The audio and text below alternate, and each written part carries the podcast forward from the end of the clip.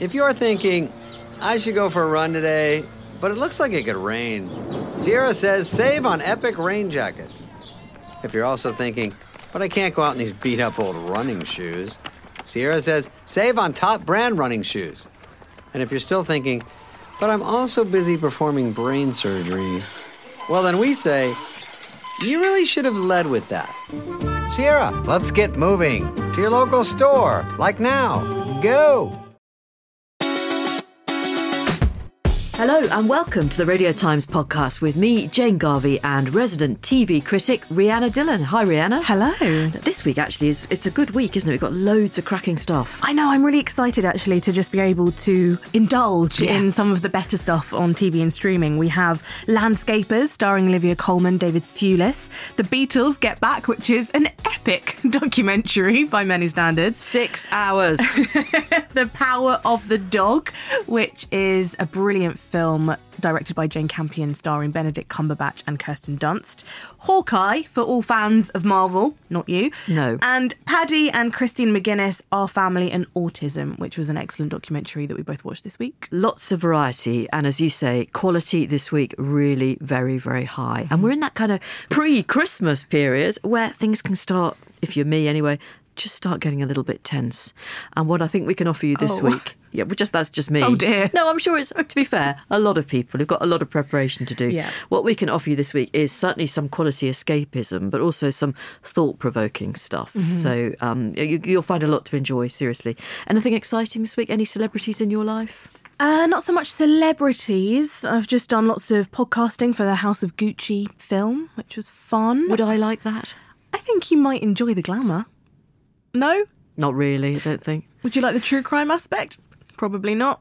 Do you like Lady Gaga? Yes. Well, there you go. Okay, so do I enjoy it for the Lady You would, Gaga aspect? you would. And Adam Driver, I never know what I'm supposed to think about him. Yeah, I think you're supposed to think he's an excellent actor because he is. He's very, very good and versatile. You're so unimpressed. I'm not entirely convinced by the House of Gucci. I did talk earlier this week to Martin Freeman, who is in a BBC show which is airing in the new year, set in Liverpool. He plays a cop. Um, it's called The Responder. Now, I know as soon as you hear he plays a policeman, people are going, "Oh God, what's this?" This is this is powerful stuff. I would say there were echoes of Jimmy McGovern in The oh. Responder. I think people are going to be talking about this show. Interesting. Does he? He doesn't play a Liverpudlian. He does. oh, interesting. He what did you think of his accent, being a I- Liverpudlian well, yourself? I was barely mention it, but I, I was going to be very cynical about it. But I think he's absolutely cracked it. oh, great. Yeah, it was a great deal, he said, to Joan Washington, who was married to Richard E. Grant, and she died very recently. Yeah. I think she was widely regarded as the the dialect and vocal coach.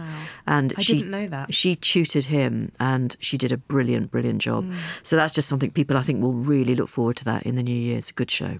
We are starting this week then with Landscapers, all episodes available on Sky Atlantic on Tuesday, the 7th of December. And here's a clip.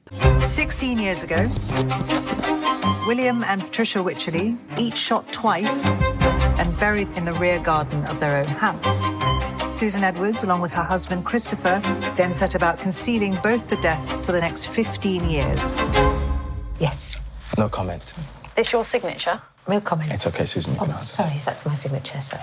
That is, I mean, she's unmistakable, isn't she? She is. Olivia Colman in Landscapers. Okay, um, this is it's surprisingly creepy and also funny. It is so funny. So this is written by um, Ed Sinclair, who is Olivia Colman's husband. So he wrote it. I won't say with her in mind because I don't know if that's particularly complimentary. Surely, surely he did though. But for her, uh, very much to star in uh, alongside David Thewlis. And it's so. This is what I can never quite get my head around is how drama comedies like these manage to tread that line, especially when it's a true story, Yeah. and yet do it in quite a beautifully sensitive kind of way. Do you think it gets it right? I think it does because um, we find out throughout the course of the series that, that the wife, especially, is obsessed with old Hollywood and she has all these posters everywhere. She spends far too much money on them, and that kind of eventually becomes their downfall. Yeah. And what's so clever is that throughout the series, there are scenes filmed as though from a, an old Hollywood perspective. you keep seeing Gary Cooper. Exactly. And uh, who else? Is John Wayne in it? There are, you know, lots of different um, Hollywood stars that almost like dip in and out of it. Their films are sort of interwoven. Uh, but then they also film them like Olivia Colman and David Thewlis as younger versions of themselves falling in love. So we see the the kind of relationship from the very beginning, and then it's played out like Casablanca, and with those sort of smudged, smeary black and white lenses, and Olivia Colman's eyes filling up with happy tears. It's so brilliant and It so is. clever and so weird. Clever is the word. It's very British. There's a lot of suburbia in it. Yes. Uh, some very funny scenes with the next door neighbours. uh, and there's that kind of clipped niceness about Olivia Colman that. I, she does it a lot, but it's, it's never been done to better effect than than here. And when I say she does it a lot, it sounds like I don't think she's a great actress. I think she's a brilliant actress, Yes. but it's something she employs quite regularly, and she is really quite sinister in this. Yeah, you're you're so right. She she you never know with her, do you? Because in this you sort of think, oh, maybe they maybe she is innocent, and you do start to believe her story. I She's so nice. I mean, she's just so nice. I started to believe her story, and I hmm. started to feel sorry for her, and I thought this is a, this was an act of a desperate woman, and it was an act of almost love for this man to sort of think. All right, I'll go along with this because you were so abused at the hands of your parents. And then as it goes on, you realise that that's not the whole story. And actually, there is a much more sort of sinister financial game at play here Yeah. uh, again and you feel you feel duped but you're quite happy to have been duped by olivia colman's acting style because as you say it's just brilliant It does make you ask questions about how people can live with themselves when mm-hmm. they have a really awful secret. The idea of being able to compartmentalize to Yes. such degree that you can keep on putting one foot in front of another. Mm-hmm. But more than that, you can just bounce around France living a little bit off grid, but also spending money that isn't yours mm-hmm. on Hollywood posters. I mean, just. I found this really disturbing. It Uh, is it is disturbing and funny though. If, I mean, the curious combination, but but it works. so Will Sharpe directs this he's a young director he directed flowers with also with olivia colman From the first moment of this, I, I I loved it. I also think some of the scenes set in the police station um, between the various slightly bumbling and they're made out to be. I mean, whether they'd agree with this, probably they wouldn't. They're made out to be bumbling, aren't they? And and slightly out of their depth. and Yeah. there's a lot again. The classic misogyny, um, the older guy and the woman who thinks he's a pillock. the woman who thinks he's a pillock is so brilliantly channeling Vicky McClure in Line of like her, Duty. doesn't? They've made her look like her. They've made her sound like her. Yes. And she also just takes no rubbish from anyone, especially the men around her, the really inept guys who just like sit there stuffing their faces and throwing coffee about as you imagine cops do. The first episode um, ends with the couple coming back from France when they realise they can't keep on lying, and they're met at St Pancras station by it looks like practically every member of the Metropolitan Police, uh, four-legged, two-legged, everyone is there, and they just walk into this sea of well trouble, frankly, for them.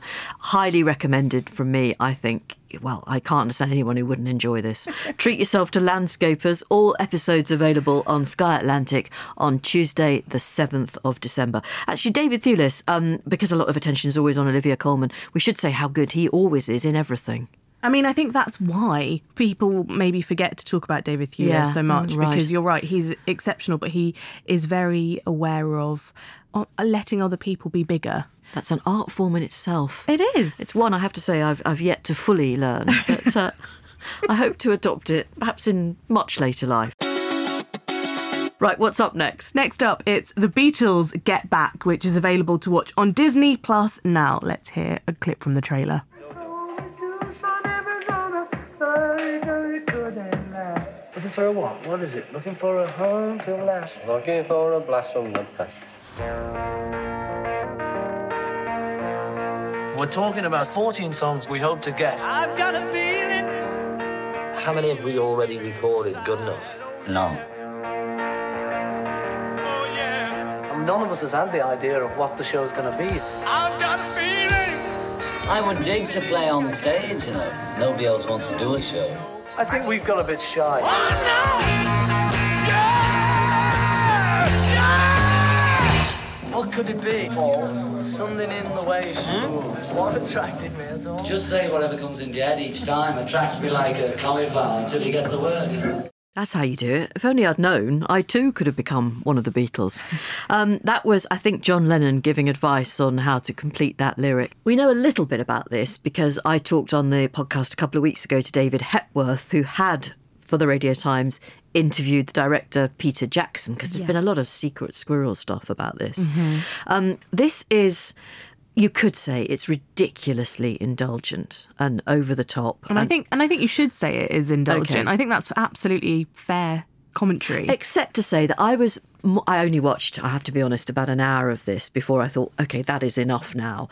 But I was, when I first started watching it, really drawn into their world. Mm-hmm. And I was quite emotional. I think there's just something about seeing these men in a room interacting with each other and then every now and again very casually playing some of those th- songs that have mm. been around for as long as I've been mm. around and it's actually hard to imagine a life without them existing those Yes. songs and they were new at the time and you see things like little details like the did you see the bunch of daffodils they had with them in the studio Yes. a big pile at one point of toasted sandwiches which everyone was ignoring and I was just like get stuck in and then you see Yoko sitting there I mean she certainly She was brilliant. She was just sitting there either writing notes or snacking on a goujon or something she was eating at very one so- point. she's quite a presence, isn't she? She actually, I mean, she's still around. Um, yeah, she's somebody who you can't quite take your eyes off. I could have done with more of Yoko, to be honest. I agree. I think actually I read somewhere that they maybe skipped out on some of the bits where they were baiting her a little bit. did Or they? perhaps Okay. not being as pleasant. yeah, because you oh, you do wonder what the dynamic was actually really Yeah. like because she was was she the only woman in the room? She, I, well, I don't know about the behind the scenes, but she's certainly one of the more obvious presences. There was Yeah. um, a Hare Krishna um, chap who was in the corner who was commented on right at the beginning by like, "Who's this?" And someone's like, "Oh, one of George's." Hare Krishnas Friends. or something Yeah, like that. yeah. You know, they it's it's getting those little insights which is really interesting. You know, this is a band that we have been analysing and talking about for well mu the entirety of my life. Yeah, and for much of mine, and for much of yours. Um, so it's it's quite in, yeah, it's fascinating to have all those tiny little glimpses into how they actually interacted and spoke to each other when when they weren't so aware that cameras was on were on them. We Yeah. see you know we see interviews with them joking around and but this feels so much more like we we're just in their living room. And they are acerbic with each other. Yes. You can tell that they know each other pretty much Mm-hmm. inside out. You're also aware of the tensions. Mm. And, uh, you know, Paul wants to get this concert underway, and the others don't seem to share his enthusiasm. George is trying to be quite diplomatic. Ringo doesn't really, well, we never thought he contributed an enormous amount. Hey, he did a yellow submarine. yeah, okay, and he doesn't seem to be all that front and centre No. here either. But maybe I'm being unfair. I, I, I just I have to question why they didn't just make an absolutely brilliant, brilliant hour and a half. But that documentary does exist from this footage, from made, you know, Oh, yeah, 20, that's the original- 20, 30 years ago. That's the film Let It Be, isn't it? Yeah. And so, course, yeah. so I guess, so this is definitely trying to do something completely different. And it does feel like much more of an experience than a film. It's immersive. It is immersive. I think the way that I would recommend watching it is almost maybe nearer Christmas when you have less work stuff to sort of fill your brain, when you have more hours to just have this on in the background, get yourself a, a cup of mold, a vat of mold, anything, Yeah. and and then you can indulge in it. And I think that's the perfect way to watch it. I don't think this works for just snatching an hour here or there, which is kind of how we were having to watch it. How wonderful to have that skill set to be able to just noodle around on on musical instruments. Fantastic. Because is the conceit that in those what did they have two weeks or something to create Well, they had a month, I think, to make an album. an album and uh, and then it kind of goes up. To, so maybe by the end of we didn't not neither of us got to the end of the six hours, but maybe at the end we are then treated to the to the full set. I don't know. Well, I think they then go on the roof and do their concert. They go on the roof in the end of the Apple building on Savile Row and do a concert, which was in Let It Be. Yeah. Which is, a, you're actually, actually completely right. That is, of course, the film they did make Mm-hmm. um, took, and took out all this footage we are now blessed with. And some people will see it as a blessing. Oh, it is. I think absolutely for for real hardcore Beatles fans, and I know enough of them. This is brilliant watching. Yeah. And again, if you've got the time. How wonderful Well, to it- spend six hours with your favourite band. if you have got the time, you are lucky. At this time of year, who's got the time? uh, podcast at radiotimes.com is the email address. If you want to tell us whether I mean whether you would really give six hours of your precious time to this, or if you have seen it, just how much it meant to you and why you wanted to prioritise it in your life. Because uh, if you are, as you say, if you're a Beatles completist, then you'll love every single moment. They also, by the way, just look so young. I know, and that, oh, it was really lovely seeing them, Yeah. really in their prime in so many ways. That's the Beatles Get Back, available to watch on Disney Plus now. We will talk about the really hugely anticipated new Marvel series Hawkeye, but first, something I loved The Power of the Dog. It's out today on Netflix, also has a limited cinematic release as well. It's Jane Campion's film, and here's a clip. Guess this is it. What's it, Phil? What's it? All right, Fatso, I'll tell you what it is. 25 years since our first run together. 1900 and nothing. It's a long time. Well, not too damn long. Know what we should do? What's that? Go camping again in the mountains and shoot ourselves some fresh elk liver. Cook it right there on the coals, like Bronco Henry taught us. You got a sore gut? No. You act like it pains you to hitch two words together. Isn't he horrible? That is the deeply sinister character played by Benedict Cumberbatch in this film, The Power of the Dog. Also, I thought on a necessary necessary mention there of elk liver.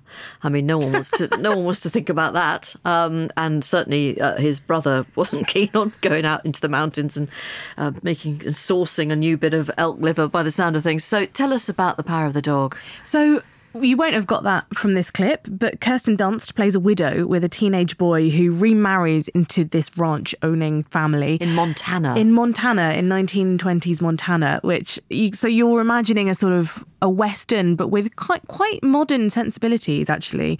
Um, so her new husband is played by her real life husband Jesse Plemons, which is lovely, and his brother Phil Phil Burbank, who you just heard there, Benedict Cumberbatch, is a horrible, manipulative, jealous misogynist who emotionally tortures her from the moment that she walks through the door.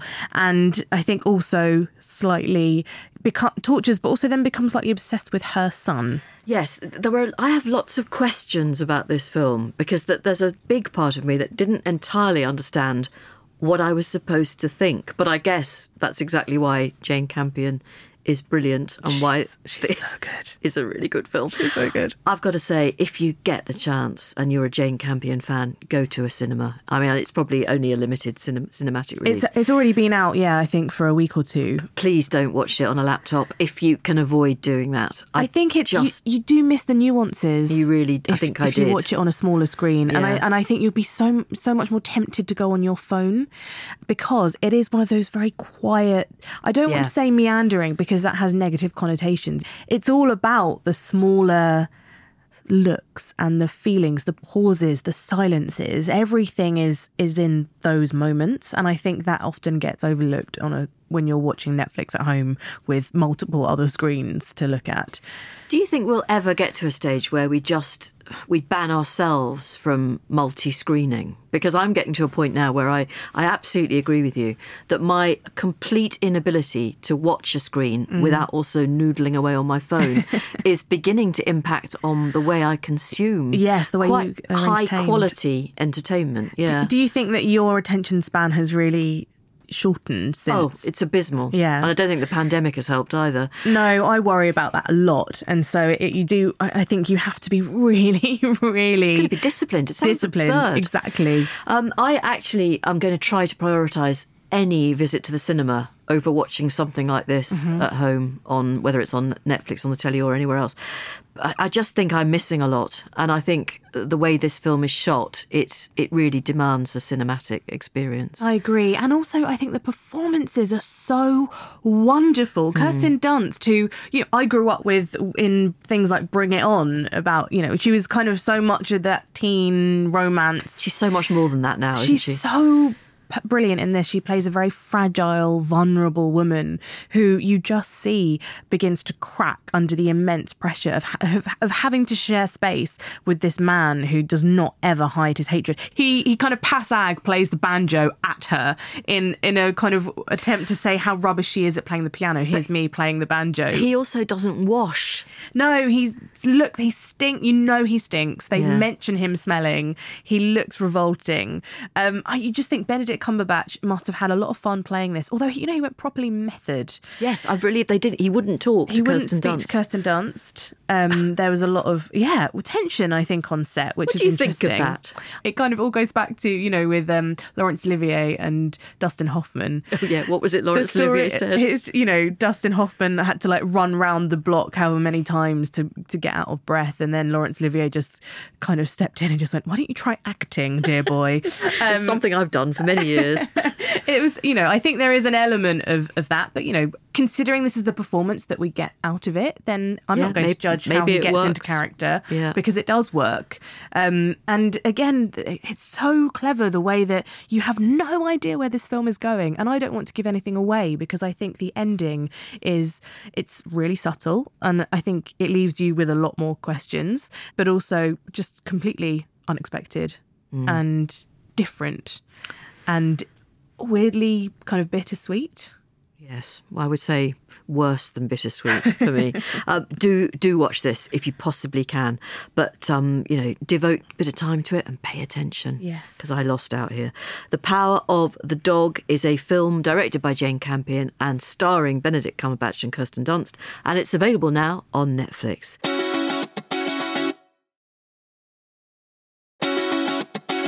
Okay, loads of people have been waiting for this. I'm not one of them. It's Hawkeye, which is out now on Disney Plus. Rhianna, though, is one of those people. Here's a clip. This is the first Christmas we've had together in years. I love you guys. I'm making up for some lost time. Authorities are wondering if the masked vigilante who terrorized the city's underworld is back. The past has caught up with me. Should we be worried? No, no, it's nothing. I'll be home for Christmas. I promise. When I wore this suit, I made a whole lot of enemies. You're a Hawkeye. Who the hell are you? Some people have actually called me the world's greatest archer. The world's greatest archer. I always thought that was uh, Jill, but apparently not. It's one for Radio 4 fans there. I got it. I love it. Thank you. Imagine a Marvel series about the about archers. the archers. That would be absolutely phenomenal. Bring it on. So this kind of picks up in Clint Barton's life after the events of Avengers Endgame. He's still coming to terms with everything, but most of all, he, as you heard, just wants to spend time in Christmas with his family. Of course he does. But then a whirlwind in the shape of Kate Bishop, Hawkeye's biggest fan, prevents prevents this from happening. So Hailee Steinfeld plays Kate Bishop and the the new great archer, the greatest archer of all time. Yes. She is such a brilliant, charismatic actor. She was in True Grit, Edge of 17, Dickinson, Bumblebee, which is a Transformers movie. Mhm. So what I'm trying to say is she can turn her hand to absolutely anything. She's got range. She really does, and she's so young. And she, but She said, with a slightly jealous note creeping in. sort of supportive, but also, you know. She is so likable and so fun. I think she never seems to take herself too seriously. And that comes through in Hawkeye to kind of great effect because everything. Hawkeye is perhaps one of the more forgettable characters in the Avengers. I think it's fair to say. Oh, Jeremy I'll, I'll Renner. Let, I'll let you get away with that, to be honest. Jeremy Renner doesn't always have, you know, the most to do. He, you know, he is the one with a family. He is perhaps slightly more serious. And He's he, the one with the family. He's got domestic commitments. well, has he? that's exactly it. It's, Okay. it's kind of that is that seems to be a lot of what holds him back in from you know certain events in in Endgame. Um, I don't, but I don't think anyone who's going to be watching this who isn't into the Avengers would understand lots of it. You know, there's there's a lot of assumed knowledge of what's gone before, and lots of Easter eggs and lots of funny jokes about previous films, and that's all really lovely if you're a, or if you're a Marvel fan. But this isn't. I don't think it's necessarily trying to cater to new fans. No, I mean, I'm just. Is there anyone alive who would absolutely love Hawkeye and the power of the dog? I did. Oh, you? Me, You are that person. I am the person. And what's so great about Hailee Steinfeld's character is that she does bring out the fun in Hawkeye, which I think we've all been missing a little bit. And there's a very cute dog, pizza dog, in this. Everyone loves a dog companion, um, and I think this is actually going to going to go on to be hugely successful because it does. It sort of remembers children a little bit more as well. It remembers that there is a younger audience which needs more kind of fun, uplifting stuff in their lives right now. And I think this is exactly what they're going to get. Plus, it's all set at Christmas, so it's festive. It's kind of perfect for now. Is it not a bit early for anything set at Christmas, or are you already in the? Do you know what? like- Normally, normally I am such a Scrooge, and I'm like Christmas should start, you know, earliest December the twenty fourth. but this year I'm just fully embracing it, seeing as last year was pretty much cancelled. The more this year, the better. I'm fully leaning in. Okay, well, I'm glad to hear it. And I know loads of people are going to love this uh, over Christmas and indeed throughout next year. It's Hawkeye, um, out now on Disney Plus. Now, the final review this week is something that's out today on BBC iPlayer. Paddy and Christine McGuinness Our Family and autism. And here's just a, a brief idea of what's in this documentary. I didn't instantly go, oh, I'm depressed. Because I didn't. It was a very slow process. It was kind of chipped away with me, with all the, with all the things you have to deal with and things you have to do as a parent of children with autism. It dawned on me that that's it. That's it forever. You know, there's no, there's no. Well, it'll get, they'll get better as the years go on. In that whole haze of clinical depression, if you'd have given me the option to take autism away from my children back then, I'd have said, yeah. But autism is a part of who they are now. So why would I want to take away a part of my children, you know, which which I love? Paddy McGuinness, I would have thought known to just about everybody, Top Gear, um, Take Me Out, and a multitude of other programmes, Phoenix Nights. Um, he's done so much stuff. He's a very, very successful person, isn't he, actually, and someone who's always in work.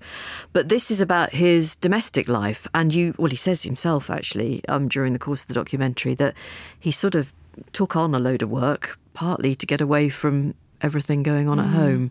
So this is about the McGuinnesses and about their three children, all of whom are on the autistic spectrum. And we also find out during the course of the documentary that Christine also has autism. Do, I mean, I don't know whether you were a fan of Paddy McGuinness or had a view on him at all. Uh, no, I've never been a fan actually, but that didn't stop me from really enjoying this documentary and learning so much Mm. from it. It's it's definitely not one that I would ever have sought out to watch, and actually that's what I really love about doing this podcast is that we do make an effort to see a lot of TV documentaries, Well, a range of stuff. Yeah. Yes, I think it was me that actually wanted to talk about it this. was, Yeah. and I, you know, I kind of want to say thank you because you you also pushed me into watching Paul Merson's documentary about gambling a few Yeah, weeks ago, yeah. which really stayed with me. And again, these aren't uh, because unless I'm really into a subject, why would I go out and watch something about gambling or autism, Yes. etc. If it's not something that's necessarily close to home. I'm very inconsistent here because I occasionally do wonder why we have to view so many important issues solely through the prism of celebrity experience. I do agree. But at the same time, I'm drawn to watching them. Mhm. And I think the plain fact is a lot of people are going to watch this programme and they will learn a great deal about autism and about its impact on a family. Mm. And actually, I mean, I, like you, was not a fan of Paddy McGuinness at, at all, but you do. You really understand him wrestling with this. And he is very honest about the fact that he found this really, really difficult to deal with. Well, he says he got clinical depression Mhm. as a result of trying to deal with it. He and his wife Christine, who I think is is brilliant, comes across really well. They know they have a lot to deal with here, and they don't actually know what their children's future is going to consist of. No, the fact that they are trying to find out about older children and about what lives can be for people who have autism or on the s- spectrum somewhere felt really important for people at home who are living with autistic children or or perhaps are yet to be diagnosed either themselves or to have their children diagnosed. So it, it did feel like this was not only just giving you an insight into one family but offering up a lot of he- actual kind of quite practical help for those families as well watching at home. I've got um someone very close to me whose child has just been diagnosed with autism and I sort of was thinking watching this with her and her child in mind and thinking actually this is going to be really useful I think just in terms of not maybe feeling so alone Yeah. knowing how how much how many people are out there who is kind of have are dealing with this at the same Mm. time and that there are options to talk to get more practical help. Um, that was all really interesting. The whole idea, which I'm really glad they, I don't feel maybe they delved into it enough, but I'm glad they touched on it, was the link between vaccines and autism. They say yet again there is zero link. And I think some mothers find that very difficult to understand or agree with when their children get diagnosed Well, I guess if or you change immediately after having had this vaccine as some a child. people sorry to interrupt some people say that the diagnosis is a help and it leads you to understand but also Uh, yeah you're flailing around you're looking for an explanation and there is no link between mmr and autism but the plain fact is that autism symptoms might begin to manifest themselves around the same, same time as, and so you can see why and how it started but there's absolutely no link But I'm glad that they say that yet again because I Yeah. know how many parents feel guilty just in case. Yeah. And- I, I guess being a parent, you are going to feel guilty. I think probably whatever happens. Um, she said wearily. Um, I, I think also I was really impressed by Paul Scholes, the, the former Manchester United Yeah. player who, who makes. I mean, I did not know about his son. And he, again, he's incredibly honest. He says, you know what? My son's behaviour can be exceptionally challenging. And I've found it bloody difficult to deal with. And this is a man with all the privileges in the world Well, and all the money in the world. And they both also acknowledge that. I mean, you see that the McGuinness family home is gorgeous and substantial, and it makes you think, and they would say this themselves, how do people cope when they don't have their resources? Yeah, Unbelievable. exactly. Must be so tough. And also the level of detail that has to go into, like you're looking around the McGuinness's home, it is very white, very beige, utterly pristine. You see them wearing actually very when they're at home, very pale beige Muted white colours. muted colors Yeah. and it's because actually their children can't necessarily cope with bright brighter colors which was really interesting something Mm. that I that would never have occurred to me having not watched this program No, I, I do urge if you if you know nothing about autism and um, and perhaps you think you don't like Paddy McGuinness, well, give this give this a watch and and then um, just have a think about it all. I just thought it was very honest, and I think it will be really helpful. And I I thought Christine was incredibly moving when she talked about. The years where she tried She to hide- cover up for herself. she's had to hide for a lifetime made Yeah. cry i mean just It's- the idea of an adult having to hide their real personality just to Mm. fit in is devastating And I know it does happen. They always say that girls are more likely to mask. They call it just keep on masking, keep Mhm. trying to do the things they see other people Mm. doing. I think also, in a way, we tend to make excuses for men and cover up for them in a way that Mm. we wouldn't always for women and Yeah. girls. And I think that's it comes across really, really well in this. So I think a lot of people will learn a great deal from this program. And hats off actually to the McGuinnesses for being well so honest about their Mm. own experiences. Uh, Paddy and Christine McGuinness, Our Family and Autism. It's out today on BBC iPlayer. Now, the Radio Times is out today, and on the cover, Rhianna, who have we got? Rose and Giovanni. So there is a lovely interview with Rose in this week's Radio Times, and I've got to say they are such a gorgeous couple to watch dancing on screen. Everything she does is so graceful. She's an incredible role model, and she looks beautiful on the cover this week. Lovely. It's a lovely photo, actually, that. And she is um, part of a fantastic partnership. I've seen, I saw their dance live, and then I've seen clips of it, and then I saw it on Gogglebox, and I have cried every single time. This is the wonderful dance where it went silent, and we just very briefly entered Rose's world. It was beautiful. It was lovely. And Yeah. also the music I think was used for an advert, a Christmas advert a few years ago, which also made me cry. So I had those sort of memories of that, plus this beautiful dance. Rose is such an amazing young woman as well, such a great role model, just really lovely. Giovanni, I think, has done a great job. Cynthia Erivo was a judge that episode and she learned um, a bit of sign language to try and talk to Rose, which was great. Um, I thought that was really, really special. Yeah, I, I think Rose is going to win uh, strictly. But we should also say that coming soon to the Radio Times podcast, we have got uh, John Whaite and Johannes Radebe, who are dancing together, the first all male couple to dance on Strictly. And I went to see them a couple of weeks ago now, and they were great, actually, really good fun. We You're a- still not over John's shoulders, are you? he had amazing arms. I'm just going to say it. it's okay. It's okay to notice, um, but they will. You will be able to hear them both because they're they're groundbreaking too. Actually, Yeah. Um, I mean, I'm, I don't think they have been overshadowed by um, Rose and Giovanni, but I think perhaps we're slightly forgetting the fact that the idea of two men waltzing with each other on national television, the idea of that happening 30, 40, even 10 years ago, Mhm. highly unlikely. Mhm. So, um, you know, hats off to them too, actually. I'm taking my hat off to a lot of people this week. I need to stop doing that immediately. Now it is time for what we watched. Go on. So we am going to quiz you with a difficult first clue. Will I ever be able to ask you questions, or is it just that I'm. Maybe at Christmas. Okay, fair enough. Your your first clue, you've got to guess the year. Um, the Eurovision Song Contest is held in Moscow and sees Graham Norton taking over from Terry Wogan as host for this BBC show. You're a Eurovision Oh. Yes, watcher? Okay. usually watch it, yeah. Um, it's won in the end by Norway's Alexander Rybak with Fairy Tale. And here's Graham being his usual cheeky self. Now let's hear Denmark. Hello. Seriously, Felix. Hello, Moscow. This is Felix Smith from Denmark. Thank you for Honestly, in dress rehearsal, I thought it was a technician. I didn't realize he was actually going to do it. Oh, three points to the United Kingdom. I take it all back. Is three points good? No. No, No. but it's better than the It- nil. It's better than nothing, but no, because the highest you can get is 12. How can you not know that? I haven't watched Eurovision since I was, I was about nine. I hate it. Sometimes I worry about you. Yeah. Do you remember London Mayor Boris Johnson?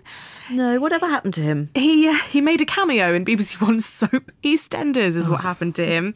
The episode ended up being watched by eight million viewers because you know he's funny. He likes a laugh. Here he is talking to Barbara Windsor. Honour to have you here, Mr. Mayor. Oh, please call me Boris. Lucky for me that your bike got a puncture, isn't it? Now, would you like a topper? No, no, I'm fine, thank you. Unbelievable. So much for giving him what for. You know, I do so admire a man who devotes his entire life to serving society.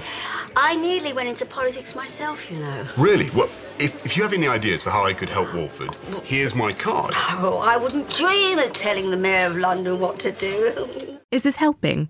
I can actually picture that scene. I wasn't a viewer, but I think, I mean, I'm not a committed EastEnders viewer, but I think. You were one of the eight million who tuned in that day. shame. I may have watched it. Um, so in this year, Michael Jackson died on the 25th of June. Now, I do remember, so I was, I was quite literally watching telly when I found out about that. Yes. So that is, I remember going downstairs to my parents who were watching TV downstairs. Yeah, it was Uh, I think I, I think I know the year. Go on. Prime Minister Gordon Brown announces an independent inquiry into events surrounding the Iraq War. And this might really nail it for you. The chart upset of the decade came in December as the Christmas number one was achieved not by the X Factor winner Joe McElderry, but but by 1990s rap metal band Rage Against the Machine. Go on then. 2010. Oh, you're a year out. Oh, you're joking. What year is it? 2009. Oh, oh I was convinced. That's so infuriating. It was Joe McElderry that absolutely nailed it for me. Or, or Thought so I be. thought, because I voted for him and I was really disappointed when he didn't get the Did number. you? No. I'm a sophisticate and an intellectual.